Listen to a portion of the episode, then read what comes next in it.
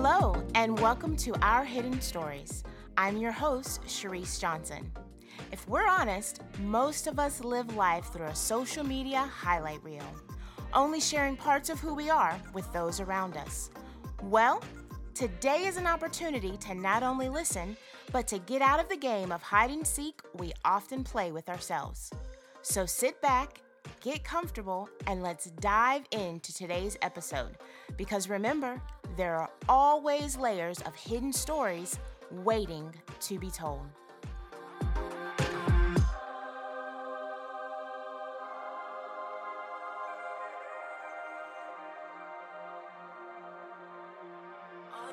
Hello, and welcome to Our Hidden Stories, episode one. Yeah. It has been a long time coming, at least for me. This has been something on my mind for a long time, and I wasn't quite sure what to do with it, but I know this is the right space to bring it to life. I want to take a quick moment and introduce our first guest, my first guest, and that is my amazing husband, Randy. Hey, So we were in the car, and I was talking. what's up, everybody? Yeah, what's up? Sorry, What's I didn't up? even give you a chance. To You say didn't give me a chance to say anything. You know how that works. But we were in the car talking about the podcast, and you started sharing just different experiences, which I've heard in bits and pieces along the way. And so then I I started begging, and the more I came back to it, you were the first person that I wanted to talk to. And even though in many ways we've grown up together and been together for so long, we don't sit down and have these kinds of conversation. And I've met a lot of people, but I do believe you have one of the most interesting, maybe that's just to me, and intricate stories that I've heard. Yeah. Had a lot of experiences.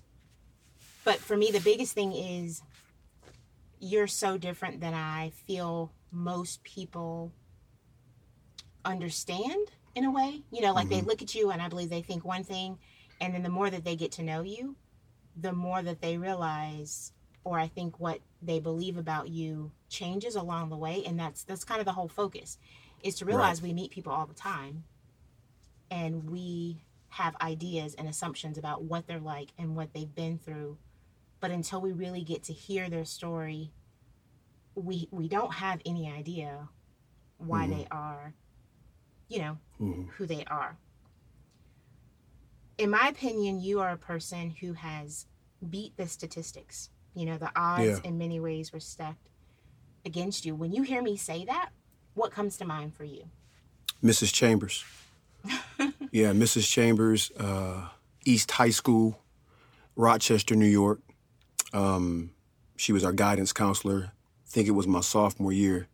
Um, I had to meet with her, and she told me that I wasn't going to amount to anything. She said, You know, most of the young boys at this school, you guys won't amount to anything. You guys just want to play ball. Everybody can't play ball. Um, and if you don't have that ball in your hands, there's nothing else you can do. So that was the first experience of somebody telling me that I had no chance. And it was a reality that you have to kind of think about closely and um, and try to gauge and and really allow it to challenge you and motivate you to prove prove people wrong. so if you remember how did you take that all in you know was it in passing did it did it change how you did everything from that point on because you were middle of high school by that Yeah. point I wanted to prove her wrong, and, and at the time, I, I didn't really understand where she was coming from. Um, and I'm not obviously I'm not giving you the entire um, meeting. Um, I was struggling with math, and she was trying to challenge me and hold me accountable instead of making sure um, that the school was serving me properly. And what I mean by that, the school was overcrowded, overcrowded. Excuse me, the classrooms were, were overcrowded, and I needed to be in a setting that was probably less students um, have a little bit more focus, and um, instead of trying to uh, figure out what types of things would help me learn better, she immediately began to just kind of attack me and tell me that I wasn't going to be anything. and maybe that was her way to motivate me to um, to be better. But I didn't I didn't think that was the case. I just thought she was mean. Yeah. So um, that's not a great way to motivate anybody. Right. You know, there are some people who would become motivated by that statement, but I I feel like there's a lot of people that would be crushed. And then you talk about being an inner city kid already growing up with all those different dynamics, things that you have to face, and then not having somebody believe in you. That's an odd tactic. Yeah, yeah. It was tough. And that school, like I said, was um, was overcrowded. It was a big school. Um, 90, probably 90% black. Um, a large contingency of Hispanic and Latino students, and then we had a pocket of you know of white students. That probably all made up the other ten percent, but it was it was a, um, predominantly black school, and I went from there to um, my mom got remarried. We're fast forwarding a, a, a, few years here. No, actually, it would have been the next year, the middle of my junior year.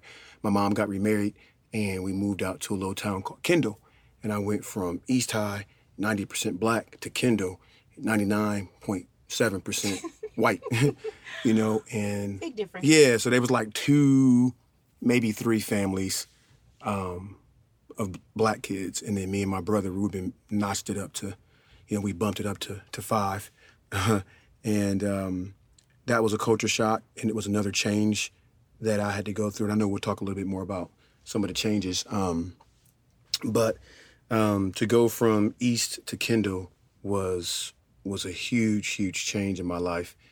Um, there were some positives, there were some negatives, but I remember I bring this up because I remember piggybacking off of what Miss Chambers Miss Chambers told me and what my struggles were. I got to Kendall, and I had to take a couple of classes that my other classmates didn't have to take because I was behind. Yeah. And so it's funny because my friend Mark called me about three weeks ago, three or four weeks ago. He and I, he went to Kendall with me. He and I reconnected, and he um, he was like, "Man, I just remember like you were kind of lazy in, in, school. You didn't really like. There was a couple classes you were in. We were like, why is he in that class?" And he said lazy. Yeah, like yeah. He said lazy to me three or four weeks ago. He thought I was lazy, and I said, "Mark, I wasn't lazy. I was neglected. I was I was behind. The the city schools district didn't serve me well. I was just behind my classmates. It wasn't about laziness. As a matter of fact."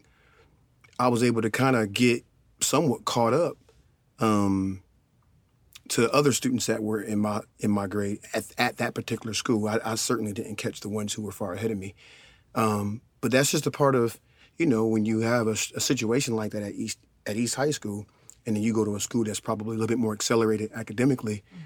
You walk in, and those are the types of things you got to deal with because of your situation mm-hmm. at you know at the um, inner city school it makes me think a little bit too about just the disparity between where you live and the education that's available to right. you and how i don't know that everybody recognizes how that sets you up for long term you know what i mean mm-hmm. just when you get behind early it carries with you and you're you're always maybe feeling and i don't know if this was your case like you're trying to catch up.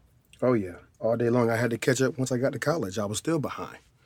You know, I was taking classes that we were like in the basement of a of a building because they didn't have a classroom for um, this math class I had to take in order to prepare me for college algebra because my degree was a business degree. I was trying to get a business degree, mm-hmm. and I was going to have to pass college algebra, statistics, finance.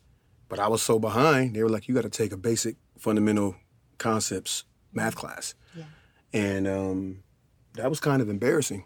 But I had to do what I had to do. yeah. Growing up, you mentioned change. Mm-hmm. What you know when you think about the changes that you've had over time, and I know for everybody there's so many. What are some of the changes that you feel now really stand out to you? You know, in the sense of here are some just key moments that make you who you are right now? Well, my parents got divorced, number one. That's the first change. Um, so, you know, I come from a broken home, just like you. And, um, you know, society tells us what a broken home is. It's, you know, by definition, you, when you're raised by one parent or a grandparent, um, that was the definition of a broken home. But I didn't feel like my home was broken. I felt like my mom did a great job of providing a home for us, the best that she could. Um, so the first major change that had the greatest impact on me was was my parents getting divorced at such a young age, having to experience that, and what the things that came with that um, were very difficult. So, you know, that's me. My I'm, I have a twin brother, and then my older sister, and your parents get divorced, and you got to navigate all the nuances of what what life is going to be now because of that change. So It's crazy at my age, which I won't give. I still get, I don't want to, emotional when I hear the word broken. right, You know, I, I get the context around it, but I just remember the stigma. yeah, It was just such a huge deal, and you were looked at differently when you were growing up if both parents weren't there. Mm hmm You You know, were a knucklehead, yeah, you were a knucklehead, you were high risk, high risk, reduced lunch. yeah, just all the assumptions hmm um, of different people. And I kind of like what you were saying. I just feel like people set you up to fail, going, "Oh well, they come from a broken home." Right, they come Yeah. from a broken home. Right, Yeah. right. That's And- that's why they have these struggles. Yeah, and almost like they didn't believe in you. hmm For you, what what was the hardest part, if there is, or some of the hardest parts probably, of being raised by a single parent, which we both were, hmm and and how that changed your life? Well, my dad not being there all the time. You know, when your parents get divorced, somebody's got to go. So somebody's not going to be there. The force is no longer balanced. And, um, you know, it's funny, actually, when my parents got divorced, we actually lived with my dad first. And um, I don't know what, what happened there. I can't remember, but I do remember us, um, my mom having to come and get us, and we had to move in with her and I remember her apartment. I remember it very well. It was a one bedroom apartment. Man, and I would like to say it was on North Street, but I could be wrong. she would have to correct me on that. Um, and I just remember um, just the things that we had to do to just get basic stuff done. You know, think about it. You're living in a one bedroom apartment. Now your mom, her whole life has has has changed now. She's got to change her situation. So think what comes with that. Now she's got to find a bigger place. That means she's got to get a better job. She's got to make more money. She's got to provide more food. She's got to provide clothing. It's a lot of pressure. She's got to do everything, right? And um, I have a relationship with my, with my father. This is not a bash your dad session. Um, I have a relationship with my father. He was there, but he wasn't always there. Um, that was the biggest struggle. And in fact, you know, my dad called me. And I know we're just freestyling, right? Yeah. All right. So my dad called me, what, four weeks ago, maybe four or five weeks ago. And um, he apologized. I'm not even sure if I told you this. Did I tell you this? Yeah. he apologized to me and well he said he loved me but i think i don't know what was going on with him but he was just like hey you know there was things that i didn't i didn't teach you you know and um, you know i watch you with your son i watch you with rj and you know you teach him everything you know everything he knows is from you there were things that i just couldn't teach you i didn't know how to teach you and he apologized um, but it just made me think about a lot of the things that i did have to learn on my own and a lot of things that we had we had to just we just had to go through and do. So when you talk about a major change, I mean there's just so many layers to it. Um, I can I can think of um, times where you know just washing our clothes was like an, a struggle. It, it was a field trip. You know we had to go. it was a working field trip. We had to go. We we had to walk. We didn't we didn't drive. We so we're walking down the street as a family with baskets of clothes, and we had to make multiple trips. Wow. Um, now you're talking maybe a mile or two. But that's a long. That's a pretty long walk with some baskets in your hand, as a right? kid. As a kid, especially when it's when it's hot outside. Um, and then you think grocery store. You know, we got to get groceries. Now it wasn't always like that. My mom eventually was able to, you know, her income was able to increase a little bit. She would get a vehicle, or maybe somebody else would help her with the vehicle. See, and the thing, as a kid, you don't know all the details. You don't know who stepped in to do what to help your mother. You just know your mom was going about getting things done mm-hmm. and making sure we had what we needed. So mm-hmm. um, those are some of the small details that come with these changes we're talking about. Mm-hmm. I also wonder though how, and this isn't something I don't know that we've ever really talked about.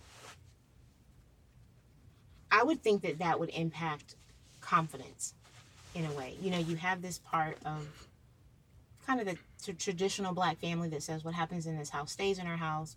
But when you were talking about walking down the street with your clothes, you can't hide that. You know, Right. if somebody comes across that you know, Yeah. or you know from school, like in my mind, I'm also wondering, and I, you know, I don't necessarily expect you to remember, that was a long time ago.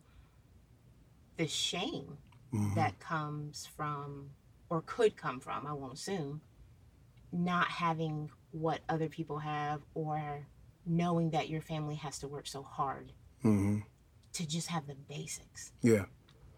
Yeah, I mean, you coveted the things that you saw other people other people having and experiencing. Now, remember, we're from the inner city, so it wasn't like our neighbors were, you know, driving Mercedes Benzes and stuff and doing things so much more drastically different than we were. Um, it wasn't uncommon to see other kids and other families doing it.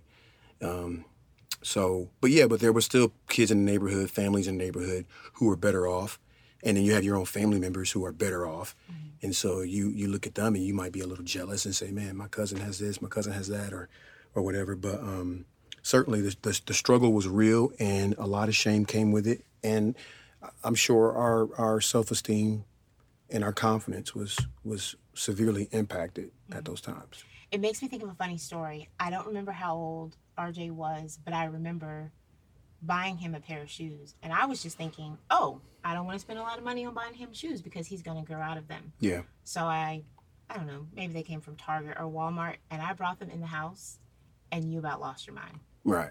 And I was like, Yeah, we ain't wearing no riddles. yeah, you call Pony, them we ain't wearing no riddles, ponies. Pony, you call them bubbles. Bubble, bu- bubble, bu- I can't even say it anymore. Bubbles, yeah. And I Bubbles, was man. like, No bubbles. He's a kid. Like nobody's paying attention.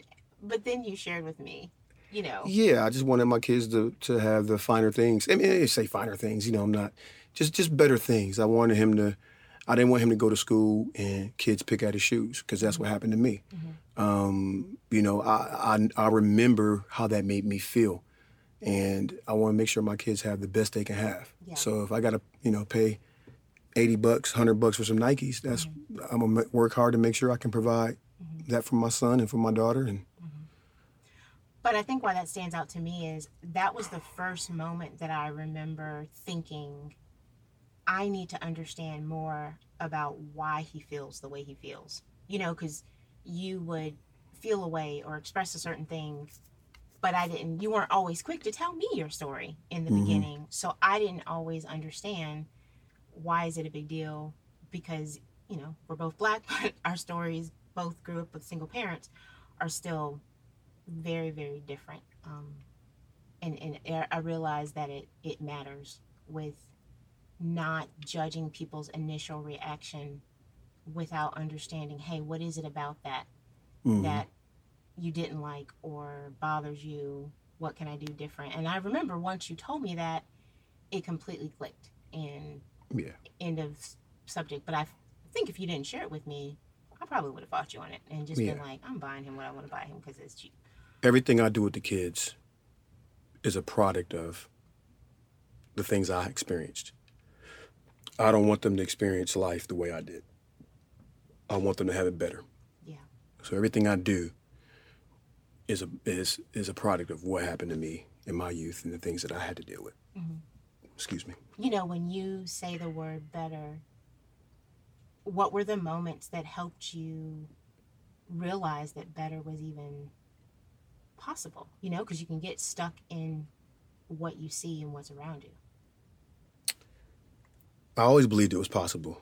I figured I just had to work hard. You know, uh, my mother encouraged me to work hard, and um, you know, I knew there was a, I had the chance to do that if if I would just stay focused, stay locked in, um, and not allow my circumstance to dictate um, how I was going to respond in life. Um, you know, you there's other things that help though too. You know, athletics played a big part. Things you would see on TV, um, people in your life. So you could see that there were examples that you could look to to say, okay, I can, I can do this. Yeah. Who were those people for you?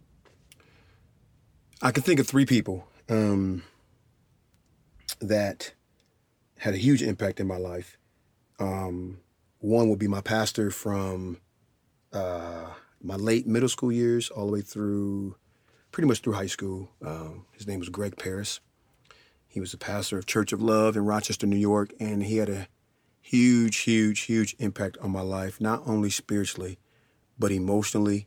He poured into me. He poured into everybody, really. Um, it was kind of one of those situations where he was the pastor, but he was he was a, he was the youth pastor too. Oh. We had youth leaders and we had other adults that were working with the youth, but he was the one you would go to. And um, one of the great responsibilities he allowed me to to carry was they called it then they called it being an armor bearer for your pastor. Mm-hmm. Most of the time at our church, these were adults, mm-hmm.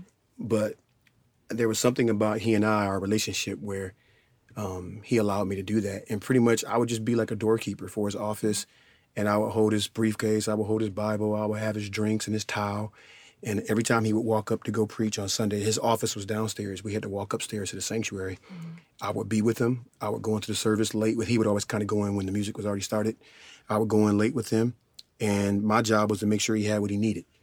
And uh, it's it's funny because uh, based off what I do for a living, um, being a worship pastor and um, in, in, the Bible, worship pastors and songwriters of psalms were doorkeepers. Oh wow! that was a part of their task. They were doorkeepers. That's crazy. Um, that's why the psalmist says, "Better is one day in your courts than a thousand years elsewhere." I'd rather be a doorkeeper wow. in the house of the Lord than be, you know.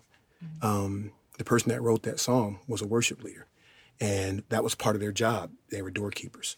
So it's just funny that that's that's what I do and that was one of my my um, my greater experiences growing up in church. Um, another another guy is Michael Peace um, because our well Michael Peace was like um, he was like the youth pastor for the city. Mm-hmm. This dude was unbelievable. Um, he built the entire youth group from the from just the city. He brought kids in from everywhere, wow. and he had a huge impact on my life. Allowed me to take a couple of my summers and spend it um, at Kingdom Bound, um, a program that we where they would send uh, young aspiring Christian students to, um, and we would learn together. Uh, we would camp together. We would pray for each other, um, and it was just a great camp. And it, and it, it there were lasting relationships from that camp, um, and Mike Peace being one of them, uh, kind of kept us off the street, kept us out of trouble. And then um, I would say the third person would be Bob Johnson. He was my mentor. My mom got me involved in the Urban League program. Um, I had to write an essay and uh, they would connect you with somebody that, based off your essay, that would be a good connection based off the things that you wanted to do. Mm-hmm. And Bob Johnson was one of the more successful um, black businessmen in Western New York. He was a car dealer, and he was my first driving lesson. He was my first. He was my first uh, flight on an airplane. Mm-hmm. Um, he took me on a little eight-seat airplane. We flew to Pittsburgh to pick up his wife allowed me to sit in the cockpit and learn things about the airplane. Taught me how to drive on a, a, cherry red Corvette, white leather interior. Um, it, it, was just crazy. The things that I was able to do with him. He introduced me to all kinds of people. Gave me a summer job at the dealership, mm-hmm. making good money, doing like not like I wasn't washing cars. Mm-hmm. I was like working with parts managers and mm-hmm. and mechanics and um, doing all kinds of stuff within the business. He was pretty much teaching me the business, yeah. um, which is why when we first met, I told you I wanted to be a car dealer, you started laughing at me. It was funny. I just that's not something that you normally hear. And yeah, like I want to be a car dealer when I grow up. People yeah, don't really say. I was like, yeah. what? I mean, yeah, I mean, car dealers, and maybe it was different in the North. Car dealers in the South were not esteemed well because they were crooks. They were not nice people. I always felt like you would go and they would try to convince you to get something that you didn't want to. So yeah, it's got a. I know it has a negative connotation to it, but yeah. That was my dream, and you just smashed it. I didn't smash it. I just knew in my heart that you weren't going to be a car dealer, even though I had just met you and I had a lot of nerve to tell you what you weren't going to be. Yeah. So I'm sorry that I smashed your dreams. Yeah. But so shout out, out shout out to Bob Johnson Chevrolet. Yeah, I think yeah. it worked out for you in in the long run. And you yeah. met Bob, right? You remember me? I did meet Bob. Yeah. Yeah, he was he was really sweet. You know, you just told He's not dead bit. though. You said was, so just No, I mean like he was nice when I met him. I didn't Right. say he was dead. I'm just saying like when I met him, he was great. I got you. He's, he's still alive. You told us a lot about some of the people that were in your life that meant a lot to you. And it Mhm. totally put you on the spot.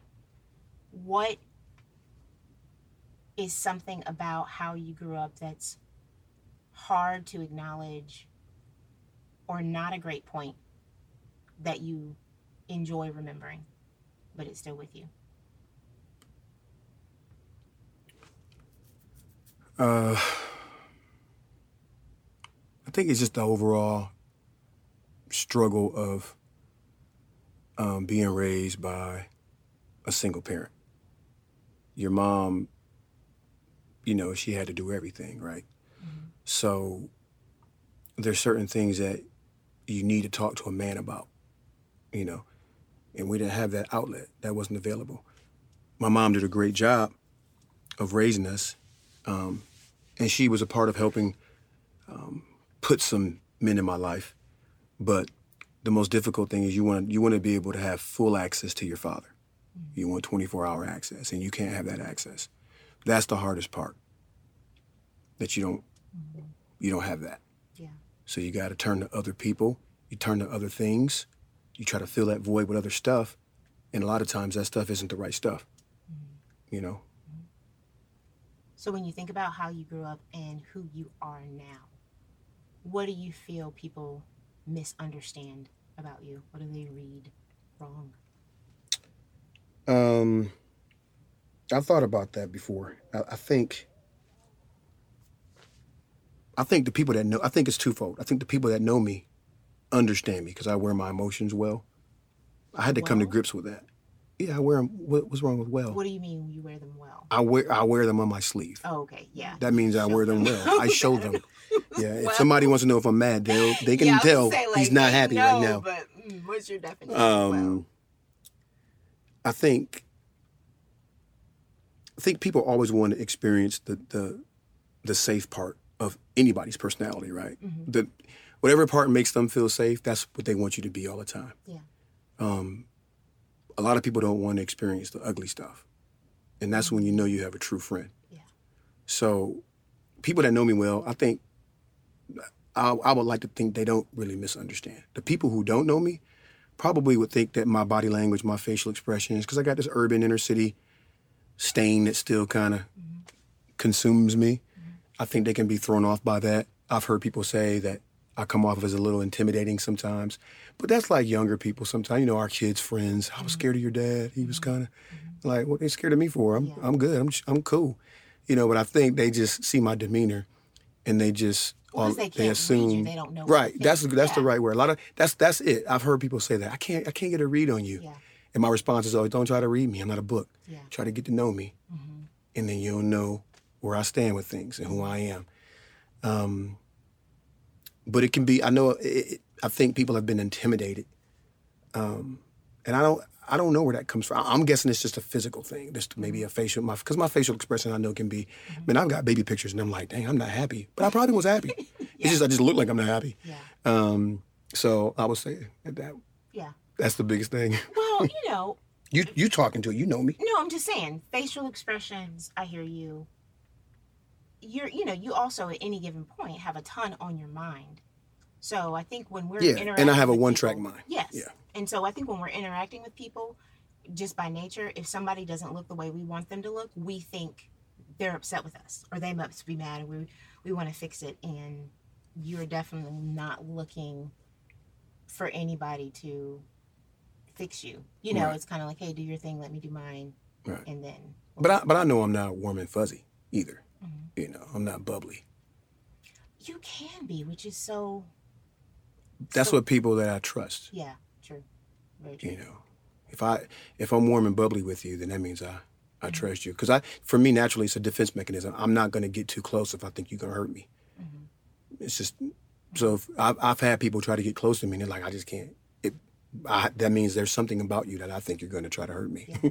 I was gonna say, how do you how do you judge that? Like, what is it that you feel or know People are flaky. I have a, I think I have a gift of discernment. I can discern pretty quickly. of people's flakiness? flakiness, man, shadiness. People who are shady, people who are flaky, mm-hmm. and I've tried to give certain people a, a try. There's there's people that I, I knew going in. This dude's flaky, mm-hmm. and or this person's flaky, shady. Something's not right, and I let me give him the benefit of the doubt. Maybe I'm misread, misreading this, and I'm mm-hmm. like, nope, I was right. Look what happened.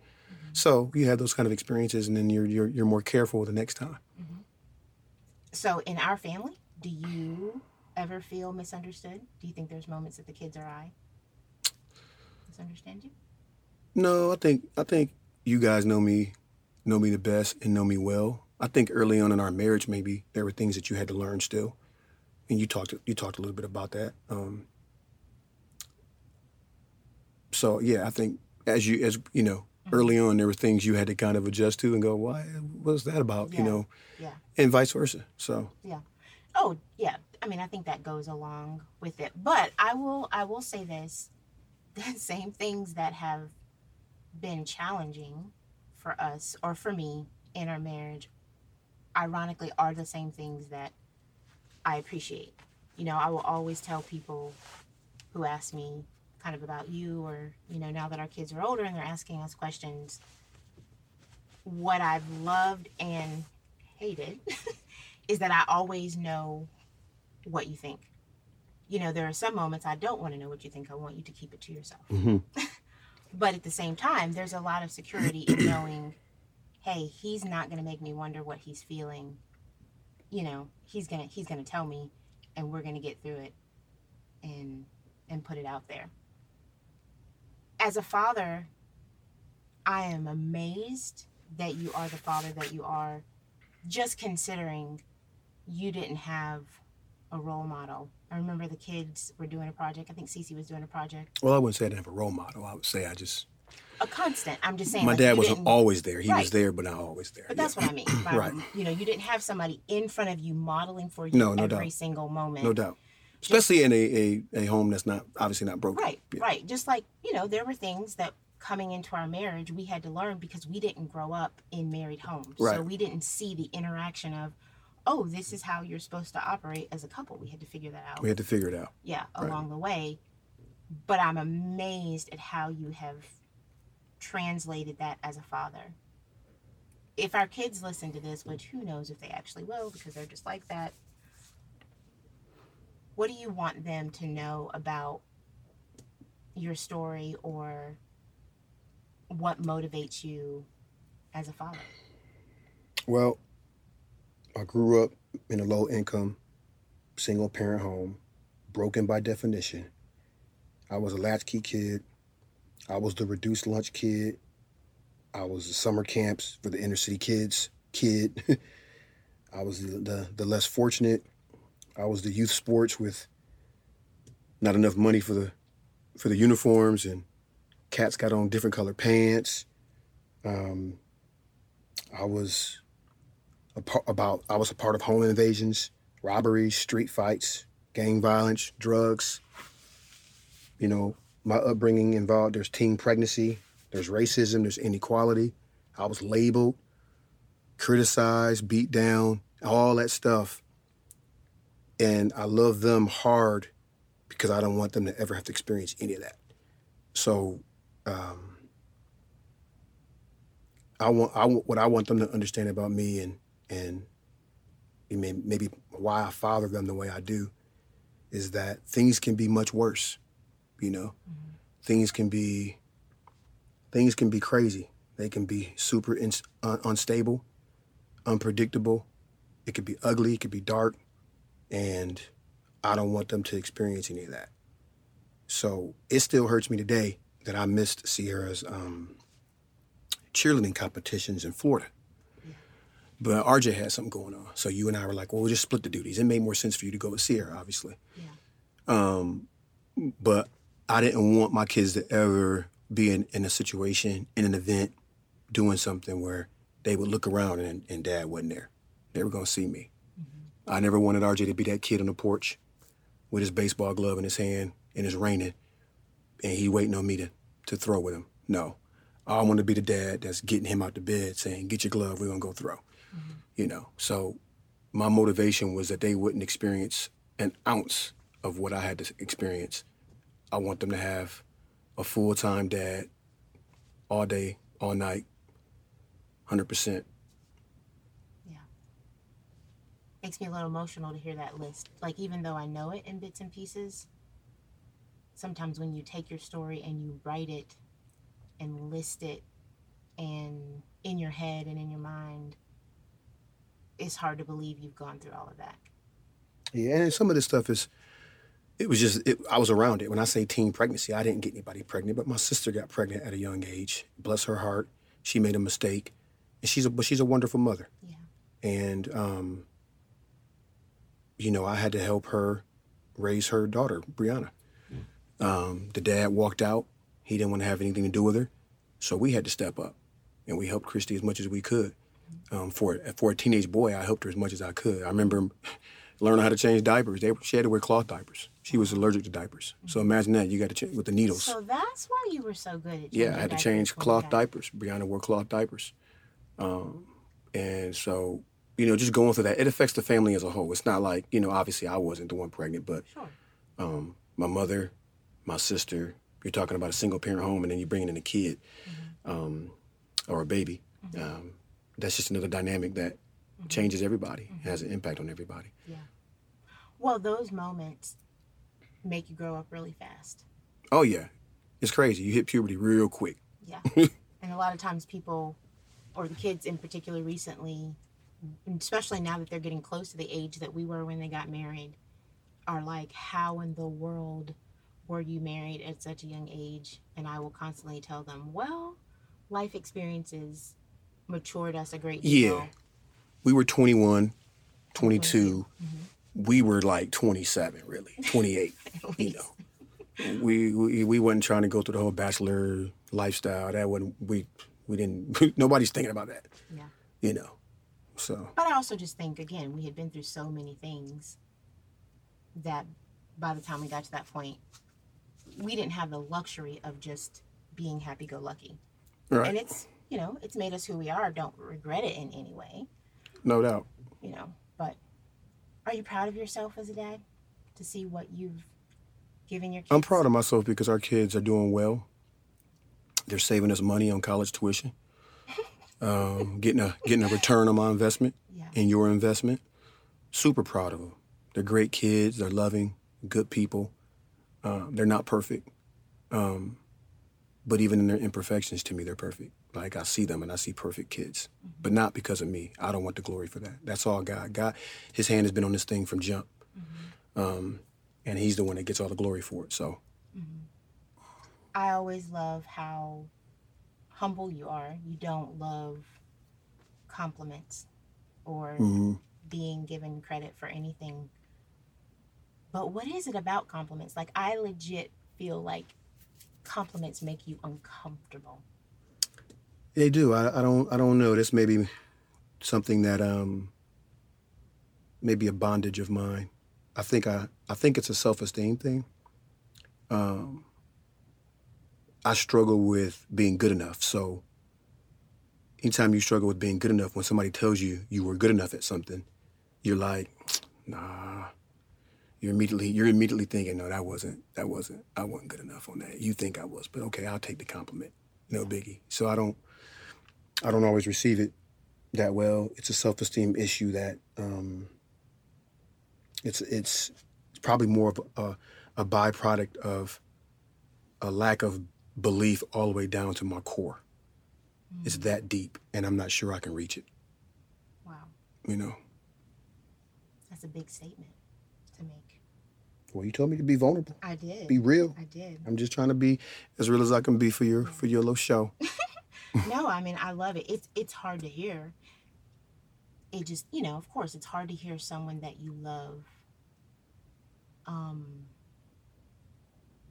be honest. And not that of course I don't want you to, but it's it's just hard to hear because you know, I want to take you and wrap you up and and make all of those things better, which I know in some moments along the way have driven you crazy because you're like, babe, I'm not don't want you to fix it.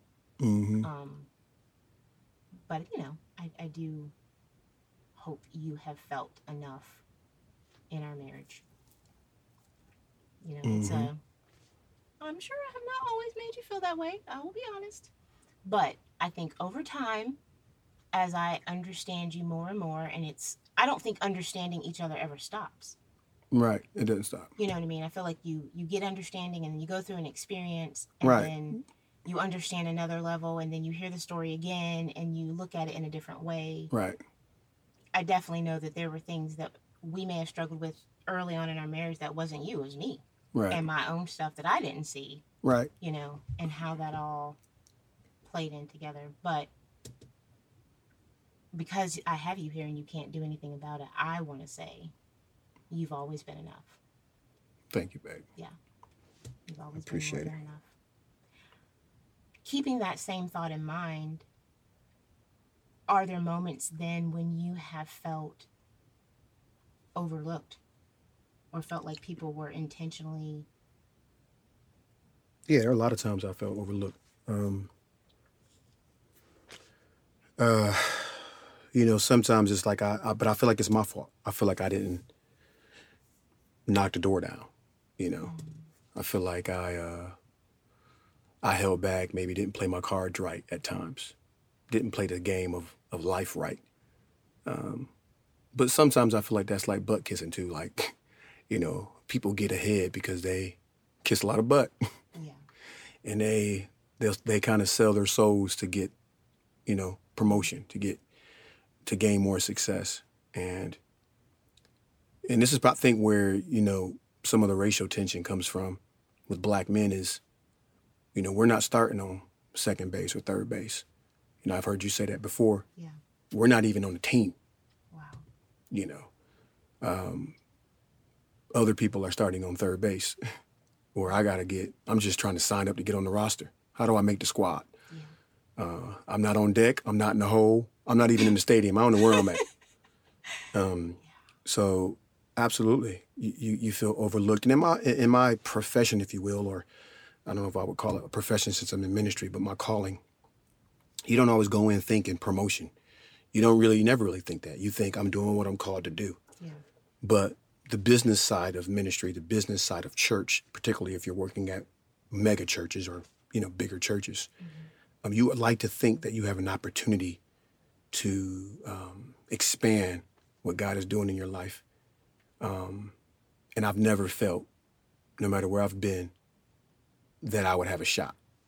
wow So I always feel. So you kind of always feel overlooked. So you just you kind of get in where you can fit in, and you do the best you can, and you roll with it. I wonder how many other people can resonate with that. Just always thinking no matter what you do, it doesn't seem like just enough. Yeah.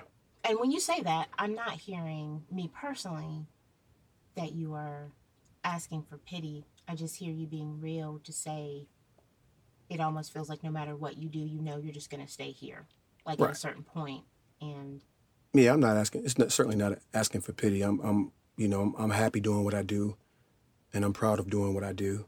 Um, I've changed the landscape a little bit the way I do it now, yeah, because I, you know, I do what I, what I, what I want, what I want to do, really, um, for the most part. But um, th- the reason I'm, I'm where I'm at now is because of that, though. Is because of being overlooked and, and underutilized and undervalued, maybe under, and you feel underappreciated you just and you just don't you know you don't know where you where you sit with people so it's it's, it's very unsettling you know Yeah. final thoughts. Is there anything about your story and who you are that you want people to remember or know? They don't remember anything else.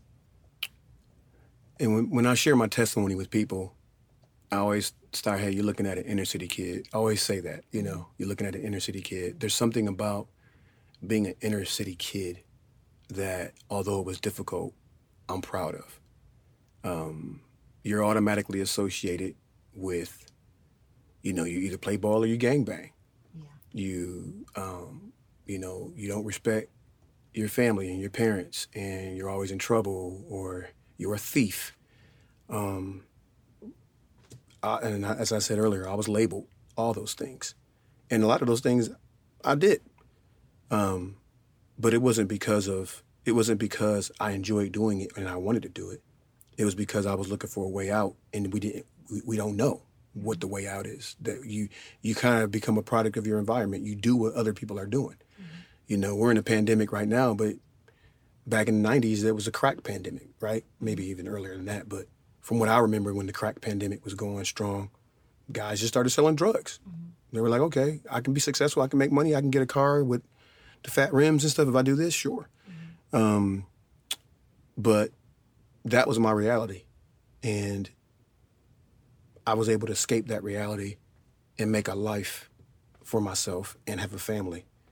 And if there's anything that I want people to know about me and my story is that the odds were stacked against me, but I was able to I was able to come out okay. Yeah. Final question.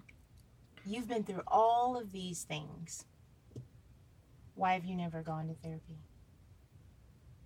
Therapy? Yeah. I got you as a wife. Why would I need to go to therapy? You, the- you the therapist, Am I the man. therapist? but I haven't always been the therapist. I, I, I think you don't you don't think mean, about even though I kind of you have been the way I've been all you don't time. th- you don't think about going to therapy. When when you grew up the way I grew up, you don't think about I need to go talk to somebody. Mm-hmm. You just you just fight. You know, Mm-hmm. that's what inner city kids do. We fight. We don't go sit on couches and talk to people. Yeah. Um, we don't even know what that means half the time. Like, what do you mean? I gotta share how I feel about this.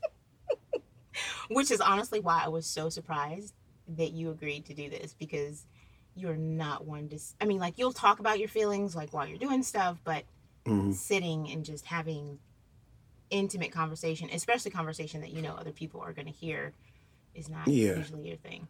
and this is like the PG version. Like we could dive into some stories that can get super, super detailed and graphic.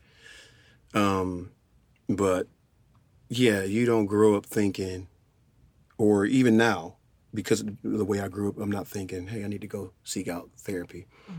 Um, I feel like I have a handle on my feelings, and I appreciate them because they help me get through things.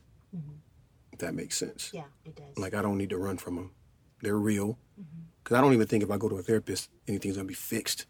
It's just being able to get things off your chest. I think, right? yeah, Um, and that's cool. I think that's cool. But yeah, I never needed it. Never. ne- ne- I never felt like I needed to do that. sure. For he- for healing, if you will. Totally, yeah, no, I wanted you to be totally honest, but you know, I had to. But if people need therapy, disclaimer: if you need therapy, I think it's great. You need to go and find a therapist. You know, Sharice is probably has a couple openings, maybe. Whatever. Stop. I'm just playing. no. Thank you. I appreciate You're welcome back. You coming in. Today's our anniversary. Today is You our didn't. You didn't mention that. Happy anniversary. Happy anniversary. How long you been married to this guy? I have been married to this guy for 22 years. Has it been good? What in the world? It's been a ride. It's been great. Yeah. We're getting ready to be empty nesters, figuring out what that looks like. That's gonna be good. Yeah. It's like We're gonna save some money on that food budget. Man, what we about to that do? food budget is about to be popping. Hmm it. For those of you who joined us today, so appreciate you just being here in this space. You know, I feel like as I listen to Randy's story, there are bits and pieces of it that almost feel like I'm hearing it for the first time. But the key is we all need to be heard. We do learn from our stories. We absolutely learn from what we go through, but we can also get stuck in what we go through. And so part of the goal of this podcast is for you to learn about other people and begin to open your eyes to what you see isn't always the whole story. Is to realize that even amongst your own story, when we hide parts of our story, we lose part of who we are and what makes us part of who we are. You know, if you find yourself in a moment where you look around and you think this life is not exactly what I see for myself, or the people around me don't really know me, I always encourage you to find somebody who will listen and not judge and just hear you. Doesn't necessarily always take a big system of work, but it's important for us to be heard and for everyone to know that your story does matter and that it is honored and respected. I hope that you will join us again in the future because there's always layers of hidden stories waiting to be told.